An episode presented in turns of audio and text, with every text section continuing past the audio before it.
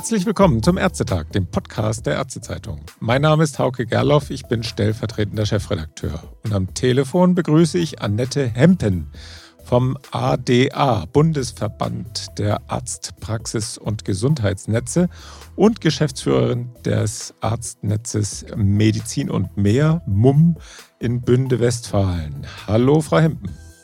Hallo, Herr Gerloff. Frau Hempen, wir sind heute verabredet, über das Regionalisierungskonzept zu sprechen, das der BMC, der Bundesverband Managed Care, vor kurzem vorgelegt hat. Kurz nach dem Positionspapier folgte ein Aufruf zur Regionalisierung der Versorgung, geschrieben von Ihrem Bundesverband der Arztnetze, vom BMC, von der Deutschen Gesellschaft für integrierte Versorgung im Gesundheitswesen und auch vom Netzwerk Deutsche Gesundheitsregionen. Also die Regionalisierungsbefürworter haben sich da zusammengetan. Sie haben persönlich sehr intensiv an diesem Papier, an dem Positionspapier mitgearbeitet. Das wurde mir zugetragen.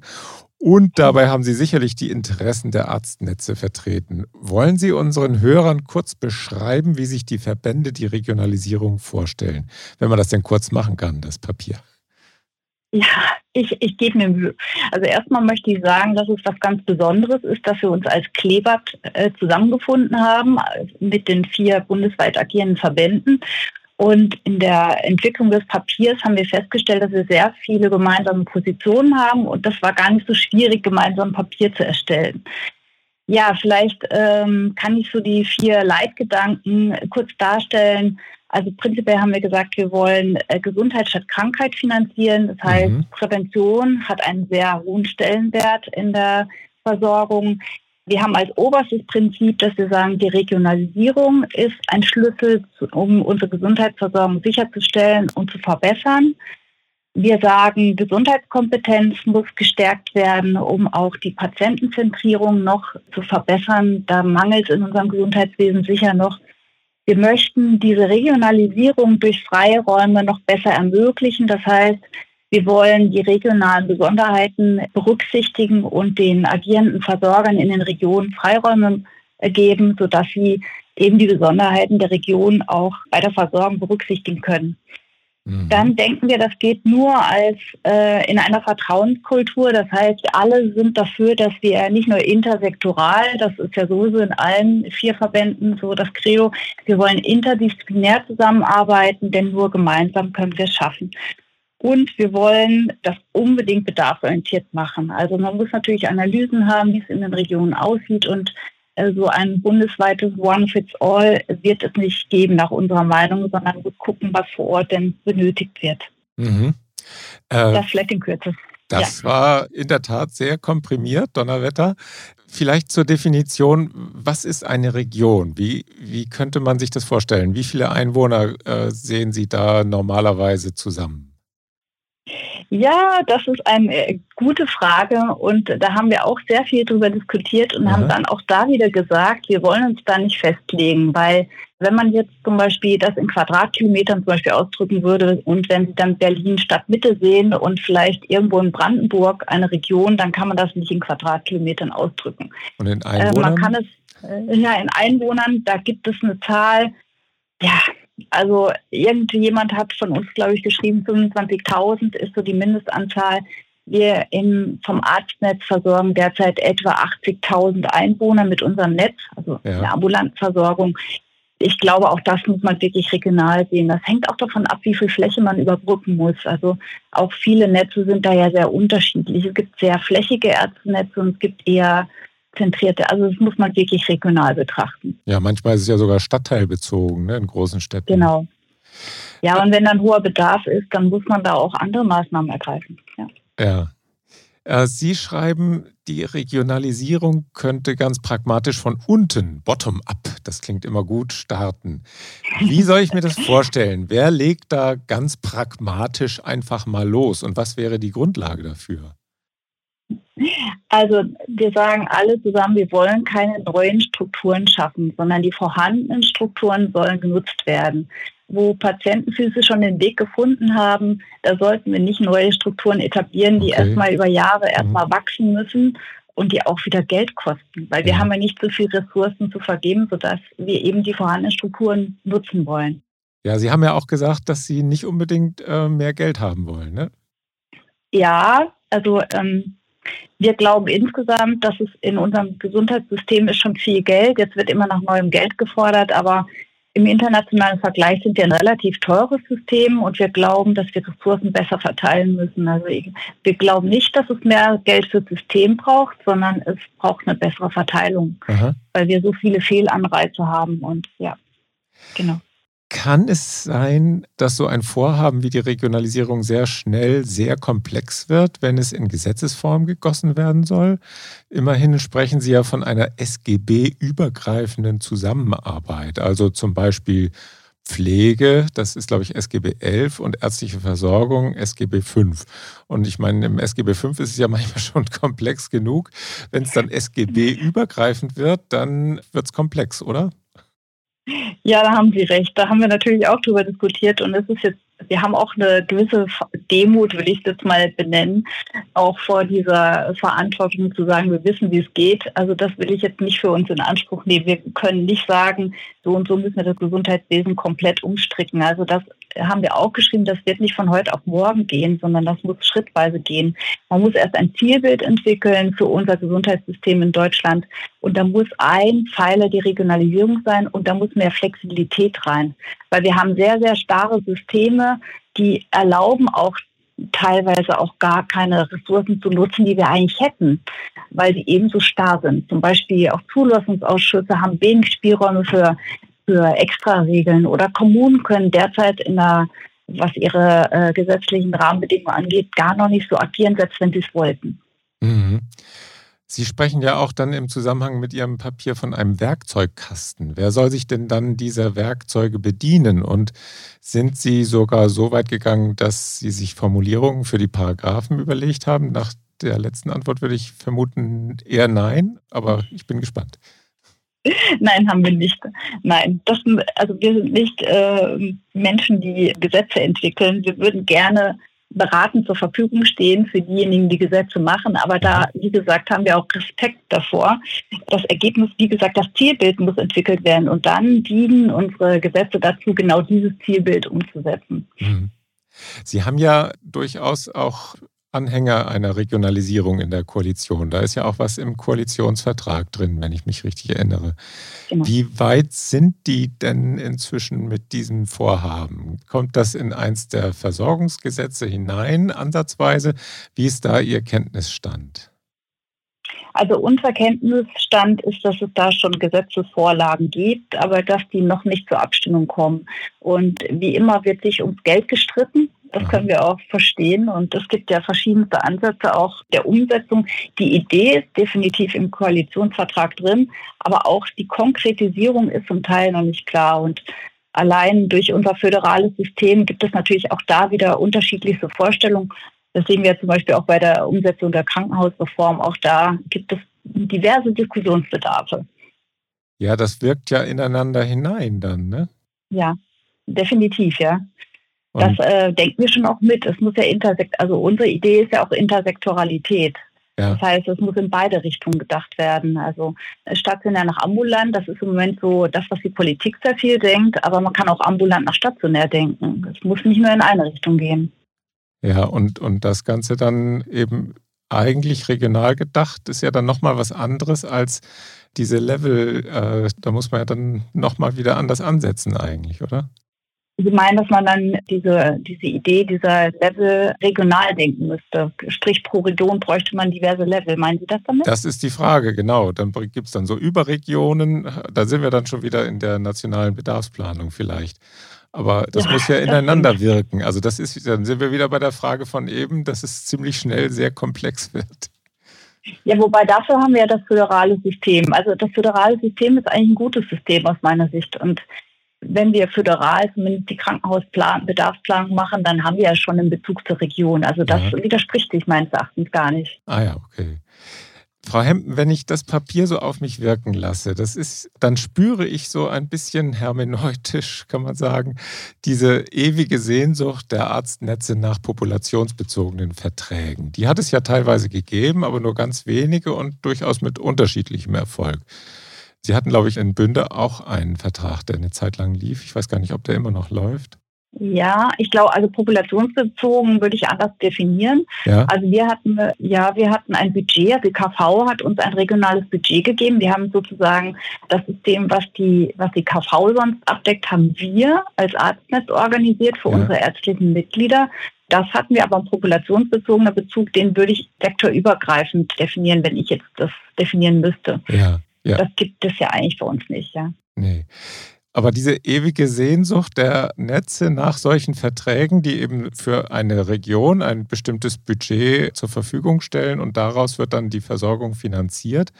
Glauben Sie, dass das sich in absehbarer Zeit in Deutschland umsetzen lässt?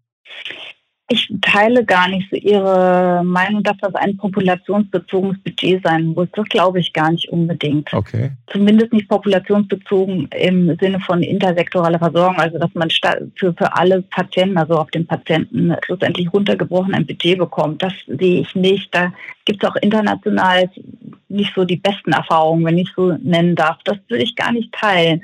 Ich glaube, wir brauchen für die Region Budgets, um Infrastrukturen zu schaffen, um Koordinationsleistungen aufzubauen und zu finanzieren. Das teilen wir, die vier Organisationen auch, dass man das braucht, weil gute Versorgung muss koordiniert werden und dafür gibt es ja noch gar, also abgesehen von Paragraph 87 SGB 5, das ist ja der Paragraph, der die Arztnetze betrifft, mhm. gibt es ja noch keine Versorgungsfinanzierung für diese Koordination.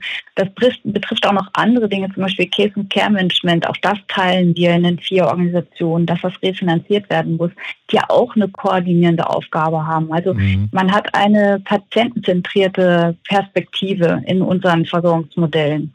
Mhm. So würde ich es eher ausdrucken, nicht unbedingt populationsbezogen. Ja. Ah, okay. Sie wollen ja mit Pilotregionen anfangen, in denen jeweils berufsübergreifende und sektorübergreifende Strukturen schon vorhanden sind. Da haben Sie zum Beispiel die ambulante spezialfachärztliche Versorgung, ASV. Sie nennen auch DMP-Partner. Da ist dann die, ein bisschen die Frage, gibt es tatsächlich zu DMP so, solche regionalen Versorgungsstrukturen, die schon etabliert sind? Das war mir gar nicht so bewusst. Ich glaube, das bezieht sich auf das praktische Handeln. Also man kann ja nicht sagen, da gibt es ja kein, ASV ist das bessere Beispiel. ASV ist, glaube ich, meines, äh, meiner Kenntnis nach der einzige Paragraph in unserem SGB V, der intersektoral, eine intersektorale Finanzierung zulässt, weil ja Partner aus beiden Sektoren an der ASV teilnehmen können und auch sich refinanzieren. Das ist, das ist die Besonderheit der ASV. Und ich glaube, darauf muss man das beziehen, weil wir auch sagen, es muss ein intersektorales Budget geben gerade im Bereich der Ambulantisierung haben wir doch jetzt eigentlich die Chance, eben das sektorübergreifend zu denken. Das mhm. ist, glaube ich, der Punkt. Wir brauchen eine Art der intersektoralen Finanzierung. Mhm. Und wenn jetzt diese Pilotregionen anfangen, Gut, also im Moment kann man ja noch gar nicht anfangen, weil es ja noch nicht die rechtliche Grundlage dafür gibt. Aber würden Sie dann solchen Pilotregionen oder potenziellen Pilotregionen empfehlen, sich da jetzt schon so ein bisschen Gedanken zu machen? Oder wie lässt sich das dann auf die Dauer in die Praxis dann umsetzen? Auf jeden Fall. Es liegen schon ganz viele Konzepte in Schubladen, unter anderem in der MUM-Schublade. Die haben wir auch unserem Ministerium vorgestellt, unsere Idee, wie man sowas umsetzen könnte. Mhm. Ich glaube, da, da muss eben, wie gesagt, auch da muss ein Zielbild entwickelt werden, an dem viele mitarbeiten können. Und da muss eben diese Flexibilität der regionalen Bedarfe muss vorhanden sein. Ich glaube, das muss unbedingt mitgedacht werden. Mhm. Ja, also ich würde jedem raten, der sich da berufen fühlt und das tun, auch auch die vier Gesellschaften und ihre Mitglieder, dass sich auf den Weg machen und sagen, wir, wir rüsten uns schon mal, falls wir die Chance bekommen, regionale Versorgung umzusetzen. Mhm. Bisher nutzen ja Krankenkassen Selektivverträge eher so als Instrumente im Kassenwettbewerb. Bei Ihrem Konzept schließen sich alle Kassen zu einem Regionalkonzept zusammen, beziehungsweise sie schließen sich einem Regionalkonzept an. Organisatorisch ist das natürlich sinnvoll, aber werden die Krankenkassen hier nicht versuchen, eher gegenzusteuern? Ja, das könnte sein. Aber prinzipiell ist der Paragraph 140 einfach ist nicht geeignet, eine regionale Versorgung umzusetzen. Das sehen wir ja auch. Das sehen wir ja auch bei den eigentlich sehr innovativen und erfolgreichen Konzepten, die im Innofonds zum Beispiel positiv evaluiert worden sind und die ja eigentlich über Paragraph 140 Verträge fortgesetzt werden sollen. Das funktioniert einfach nicht, weil wenn wir ganz praktisch, wenn Sie in der Arztpraxis stehen und Ihr Patient steht vor Ihnen und äh, Sie müssen ihn erstmal fragen, bei welcher Kasse sind Sie denn versichert ja. und dann entscheiden dürfen, ob er die Versorgung bekommt, das ist, äh, das ist nicht sinnvoll und das ist auch unethisch. Also wir brauchen Versorgungskonzepte, an denen alle Kassen teilnehmen und es gelingt durchaus auch. Also wir haben im KVWL haben wir zum Beispiel Pfleger im Vertrag, an dem einige Netze auch teilnehmen. In dem sind alle Kassen drin. Das ist ein sehr erfolgreicher Vertrag. Es ist ein auch ein Paragraph 140 Vertrag in dem Fall, weil eine andere Option haben wir derzeit ja nicht in der Gesetzeslage, mhm. aber prinzipiell diese Idee, dass alle Kassen teilnehmen, funktioniert. Ah ja. Ja, Frau Hempen, wir könnten ja sicherlich das Konzept noch bis morgen diskutieren. Da sind so viele ja. Stellschrauben vorhanden. Vielleicht noch zwei Themenkomplexe zum Schluss. Einmal rechtliche Aspekte und zum anderen die Digitalisierung. Sie schreiben im Papier über einen regionalen Datenraum, der für diese einzelnen Regionen entstehen könnten. Wenn ich jetzt an den europäischen Gesundheitsdatenraum denke, da reagieren die Ärztinnen und Ärzte ja sehr skeptisch gerade äh, gegenüber diesem EHDS. Wie kann ich mir einen regionalen Datenraum vorstellen? Wo wäre der dran aufgehängt und welche Anwendungen könnten darüber laufen? Mhm. Also prinzipiell haben wir die Option, ja hoffentlich, dass die EPA performant und bald performant wird. Mhm. Äh, sollte das nicht der Fall sein, kann man eine EPA ja auch regional denken. Wir haben das übrigens dem ähm, BMW auch schon mal angeboten und haben gesagt, wir würden auch gern Pilotregion werden für eine EPA, die man erstmal regional umsetzt. Sowas kann man denken. Es gibt Fallaktenlösungen, die in Versorgungsprojekten auch schon umgesetzt werden. Ja. Es geht darum, dass man eben Daten zu Patientinnen und Patienten datensicher austauschen kann und damit auch die Versorgung einfach verbessern kann. Also ein super wichtiges Instrument für eine solche regionale Versorgung, eine bessere Versorgung, eine qualitativ hochwertige Versorgung ist, dass wir Daten austauschen können. Und das wollen auch unsere Patientinnen und Patienten.